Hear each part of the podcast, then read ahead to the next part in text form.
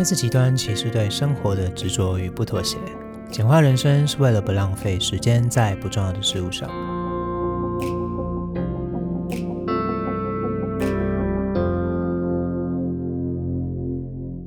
嗨，大家好，欢迎回到极人简生，我是 Kevin。那这是极人简生的第二集。那在大约两个月前，我在 Instagram 发了一个限动，问了这样的问题，就是对你来说，时间跟金钱哪一个比较重要？那其实统计下来，大概有七成的人选择时间，三成的人选择金钱。那其实这两个选择并没有绝对的对或是错，因为每个人身处的环境啊，或是家庭给我们的价值观，从小到大受的教育，或是我们年龄的大小等等等等，都有可能让我们看待时间跟金钱的价值会有一定的差异。但是这边有个不变的事实，就是我相信也是每个人都已经知道的，就是不论你是非常穷或是非常有钱，只要你是住在地球上，我们每个人拥有的时间都是一模一样的，那就是一年三百六十五天，一天二十四个小时。那如果说今天你很有钱呢，你可以花钱请佣人、请厨师、请司机来达到所谓的用钱买时间，但是我相信这并不是大多数人的情况。如果是的话，你应该也不会来听我的节目了，对吧？但我觉得就是也是因为这样，所以比起金钱呢，时间是我们天生就拥有的免费资源。所以很多人会很认真的看着我们自己银行里的存款有多少钱，并仔细的衡量说，我今天要拿来买什么样的东西，投资什么股票，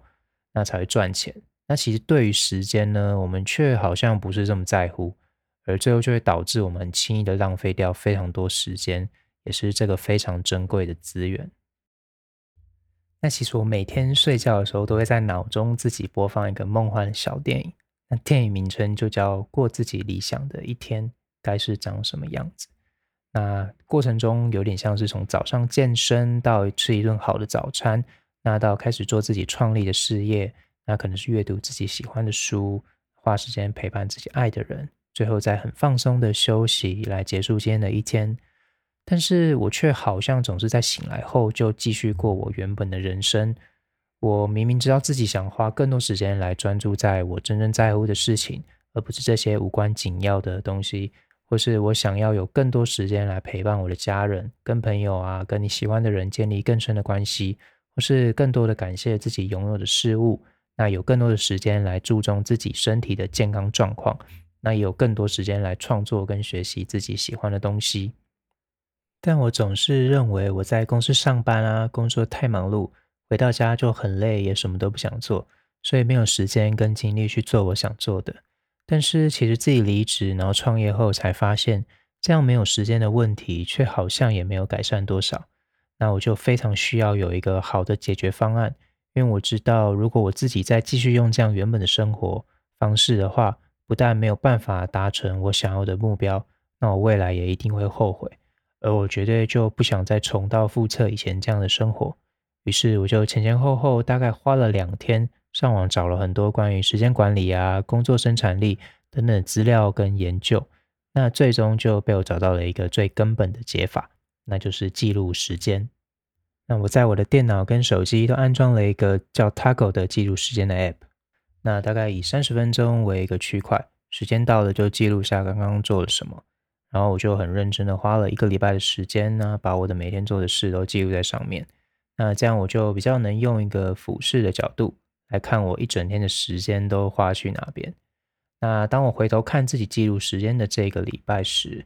我就发现了我自己好像已经完全改变了我看待时间的方式。那这也让我在未来的生活当中产生了很多意想不到的影响。所以我统整了一些我在这七天记录时间的心得。以及我到现在还是在持续使用的一些管理时间的方式，那我们就废话不多说，直接开始吧。那第一个很重要的事就是你要问自己这样的问题，就是说对我来说什么是最必要的？那我就很认真的去思考，说什么东西是我自己不能妥协，那我一定要去做，或是我非常非常渴望去做的事情。那我就依照不同的人生面向去写下了。我的一些很重要的项目，那来当成我的必要清单。那这些项目可能是你的热情啊，或是你很 enjoy、很享受的一些兴趣。那也可能是你一直都想做的事业或者副业，以及未来你理想工作的内容。那这些都是你最需要腾出时间来安排并计划做的事情。那再来第二点就是，你可以去问你自己说，什么是你这一天当中花很多时间做，却不是在必要清单上面的事情呢？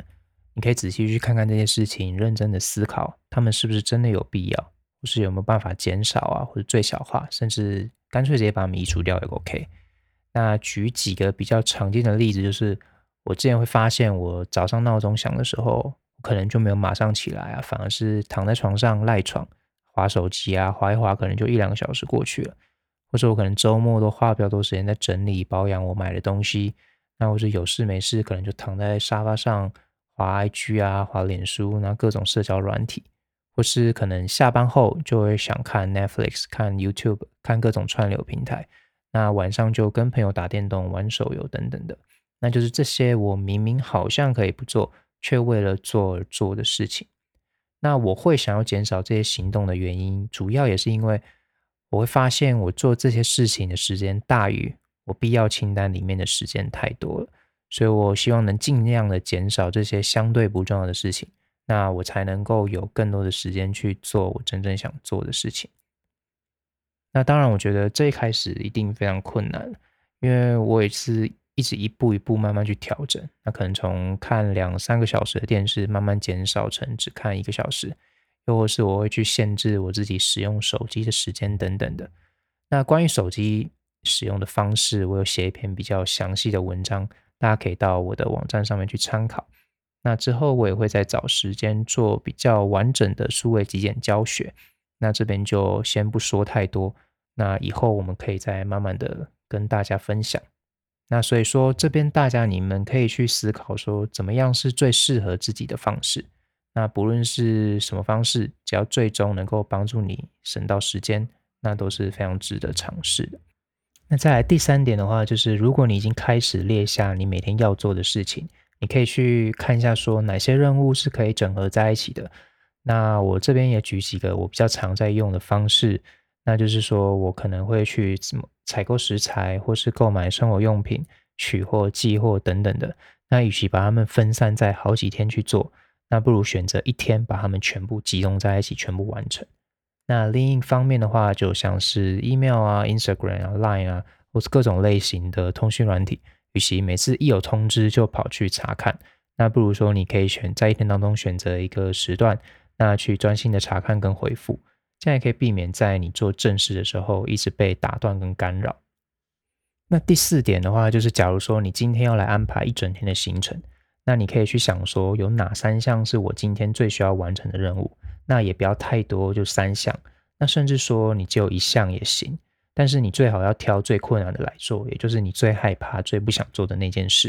不然你就会发现你一直用其他比较不重要的任务来拖延。那最后你可能就连一个重要的任务都没有办法达成。那所以在你今天完成这项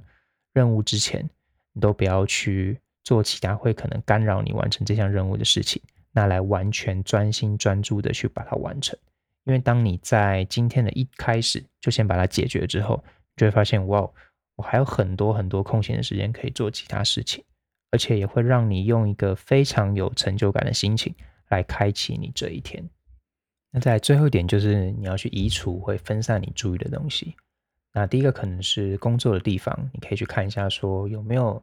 什么是会扰乱啊，或者分散你注意力的东西。那有可能是视觉上的杂乱，或是桌面上的杂乱啊、杂物啊，可能在吸引你的注意力。那有可能是你电脑里面的各种 Line 啊，或是各种 App 的通知。那也有可能是你的手机或者你身旁的人。所以说，如果可以的话，尽可能就把这些会干扰的东西都把它移除掉，这样你才可以完全集中在你的工作。那换而言之，你就可以省下更多的时间。那再来就是一个比较极端的做法，就是其实对大部分人来说，最大的干扰就是网络。所以就像我在上一集说的，在军中过着完全没有网络的时候，我就会发现我自己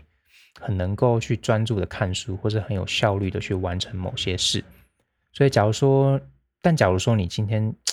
在做的工作啊，可能很依赖网络的话，那这点可能就不是太适合。但你还是可以用我上面说的几个方式，来把其他会影响到你专注的因素给移除掉。当然，从完整记录整个七天的过程到持续实践时间管理的今天，那我也发现，即使自己已经安排了非常的仔细，还是没有办法完全的避免掉一些生活中的小插曲。那有可能是可能今天身体的状况不好，或是突然有一个什么样的意外，也都很容易就会打乱自己的行程。那打乱当下，可能也会觉得很沮丧。但是我也一直在告诉自己，不要因为这样就放弃了自己先前的努力。因为时间管理这条路也是需要不断的去学习跟改变的，毕竟人生总是充满了很多变数。你只要知道自己有在不断的成长啊，有试着去变得比昨天的自己还要更好，那你其实就更容易可以坚持下去。那以上呢，就是几个如何简化不必要事情的方式。那希望大家有时间也可以多多来尝试看看。那我相信，如果你持续实践它一段时间，你的生活一定会有很不一样的转变。那今天的内容就到这边，一样如果有什么疑问或是回馈的，也欢迎到评论区或是 IG 留言告诉我。那也可以到我的网站 eso 点 tw 来找到更多关于极人简身的相关内容。那我们下一集见。